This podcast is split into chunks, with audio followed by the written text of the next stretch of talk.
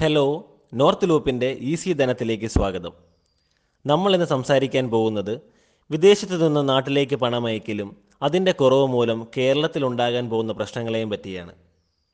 ഏകദേശം പത്ത് ദശലക്ഷം ഇന്ത്യൻ പൗരന്മാർ ജി സി സി രാജ്യങ്ങളിൽ താമസിക്കുകയും ജോലി ചെയ്യുകയും ചെയ്യുന്നു.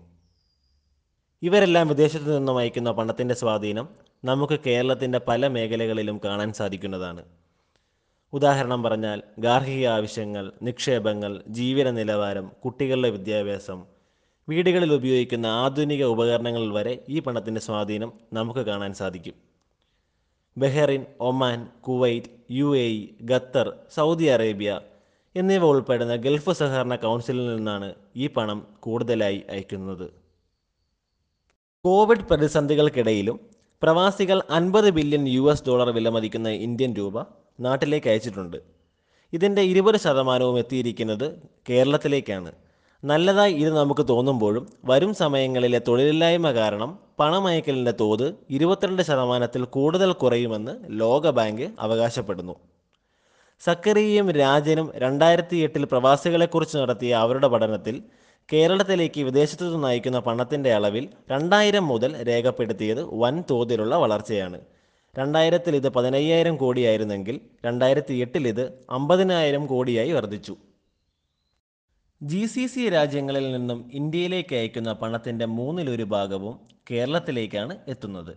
ലോകബാങ്കിന്റെ കണക്കനുസരിച്ച് രണ്ടായിരത്തി പതിനാല് മുതൽ എണ്ണവിലയിലുണ്ടായ ഇടിവ് കാരണം പണത്തിന്റെ വരവ് കുറഞ്ഞു വരികയായിരുന്നു. പക്ഷേ രണ്ടായിരത്തി പതിനെട്ടിലെയും പത്തൊൻപതിലെയും വെള്ളപ്പൊക്കത്തെ തുടർന്ന് വിദേശത്തു നിന്നുള്ള പണമയക്കൽ വൻതോതിൽ വർദ്ധിച്ചു.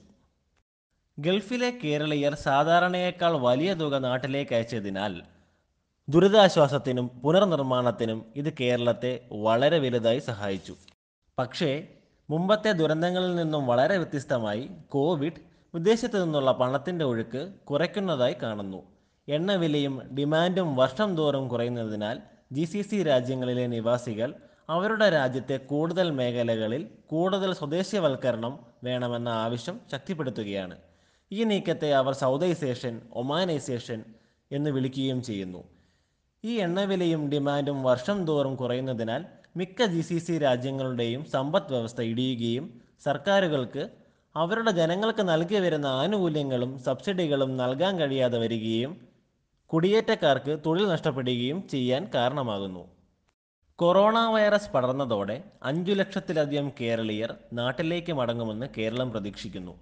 കമ്പനികളും സർക്കാരുകളും ഗൾഫിൽ കൂടുതൽ ജോലികൾ വെട്ടിക്കുറച്ചതും ഇപ്പോൾ മുതൽ തിരിച്ചു വരുന്ന പ്രവാസികളുടെ എണ്ണവും കണക്കിലെടുക്കുമ്പോൾ തിരിച്ചു വരുന്നവരുടെ എണ്ണം വളരെയധികം ഉയരാനിടയുണ്ട്.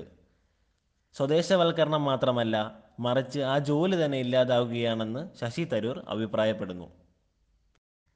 കേരളം പോലുള്ള ഒരു സംസ്ഥാനത്ത് മെച്ചപ്പെട്ട വിദ്യാഭ്യാസം ഉണ്ടായിരുന്നിട്ടും മിക്ക കുടിയേറ്റ തൊഴിലാളികളും മരുഭൂമിയിലെ കടുത്ത പ്രതിസന്ധികൾക്കിടയിലാണ് ജോലി ചെയ്തുകൊണ്ടിരുന്നത്.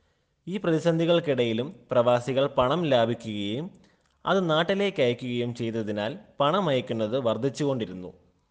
ജി സി സി രാജ്യങ്ങളിൽ നിന്നും ഇത്രയും പണം നാട്ടിലെത്തുന്നുണ്ടെങ്കിലും ഈ പണം കാര്യക്ഷമമായി ഉപയോഗിക്കാറില്ലെന്ന് തന്നെ പറയാം. ഇതിൽ ഭൂരിഭാഗം പണവും സ്വർണം മേടിക്കാനും വീട് പണിയാനും തുടങ്ങിയ വ്യക്തിഗത ആവശ്യങ്ങൾക്ക് ഉപയോഗിക്കുന്നു. പണ്ടത്തെ ദരിദ്ര ഗ്രാമങ്ങളിൽ പലതിലും ബംഗ്ലാവുകൾ ഉയർന്നു. കേരളീയരുടെ ഇങ്ങനത്തെ പണം ചിലവാക്കുന്ന രീതി നിർമ്മാണ മേഖലയ്ക്ക് ഉപരിയായി വേറെയും തൊഴിലവസരങ്ങൾ സൃഷ്ടിച്ചു. കാലക്രമേണ കേരളീയർ കായികാധ്വാനം ആവശ്യമുള്ള ജോലികളിൽ നിന്നും വൈറ്റ് കോളർ ജോലി ചെയ്യുന്നവരായി മാറാൻ തുടങ്ങി. ഗൾഫ് രാജ്യങ്ങളിൽ വൈറ്റ് കോളർ ജോലികളാണ് കൂടുതൽ പ്രദേശവൽക്കരിക്കപ്പെടാൻ സാധ്യത. കാരണം സൗദികളും എമറാറ്റികളും ഒരിക്കലും നിർമ്മാണ മേഖലകളിൽ ജോലി ചെയ്യാൻ പോകുന്നില്ല എന്ന് വി പി എസ് ഹെൽത്ത് കെയറിന്റെ രാജീവ് മങ്കോട്ടിൽ പറയുന്നു. ഒരു നല്ല വശം എന്താണെന്ന് വെച്ചാൽ മടങ്ങിയെത്തുന്നവർക്കുള്ള സ്കില്ലും അതുപോലെ തന്നെ അവരുടെ അനുഭവങ്ങളും കേരളത്തിൽ മറ്റെങ്ങും കണ്ടെത്താനാകില്ല എന്നതാണ്. പക്ഷേ സോഷ്യലിസ്റ്റ് നയങ്ങളും വിവിധ തൊഴിലാളി യൂണിയനുകളുടെ ശക്തമായ ബിസിനസ്സിനോടുള്ള ശത്രുതയ്ക്ക് പ്രശസ്തി സൃഷ്ടിച്ച ഒരു സംസ്ഥാനത്തിന് ഇതൊരു വെല്ലുവിളിയായേക്കാം. ഇന്ത്യൻ ഗവൺമെന്റിന്റെ ഈസ് ഓഫ് ഡൂയിങ് ബിസിനസ് റാങ്കിങ്ങിൽ ഇരുപത്തൊൻപത് സംസ്ഥാനങ്ങളിൽ ഇരുപത്തിയൊന്നാം സ്ഥാനത്താണ് കേരളം. മടങ്ങിയെത്തുന്ന കേരളീയർക്ക് ബിസിനസ്സിൽ നിക്ഷേപിക്കാൻ താൽപ്പര്യമുണ്ടെന്ന് തോന്നുകയാണെങ്കിൽ പോലും അവർ തങ്ങളുടെ സ്വന്തം സംസ്ഥാനത്ത് സ്വയം ഒതുങ്ങുമെന്ന് ഉറപ്പില്ല. മടങ്ങിയെത്തുന്നവരിൽ കൂടുതൽ ശ്രദ്ധ കേന്ദ്രീകരിക്കുന്നത് ആഗോള തൊഴിൽ വിപണിയിൽ കേരളത്തിന്റെ മത്സര നേട്ടം കുറയ്ക്കും എന്ന് ചില ഉദ്യോഗസ്ഥർ വാദിക്കുന്നു. ഗൾഫിൽ ഡിമാൻഡ് കുറയുകയാണെങ്കിൽ അതൊടുവിൽ എല്ലാ മേഖലയെയും ബാധിക്കും. എന്തൊക്കെ അവസരങ്ങളുണ്ടെങ്കിലും ഗവൺമെന്റ് അടുത്ത തലമുറയിലെ മടങ്ങി വരുന്ന പ്രവാസികളെ കഴിവുകൾ കണ്ടെത്തി അവരെ പുതിയ അവസരങ്ങൾക്കായി പ്രാപ്തരാക്കണം.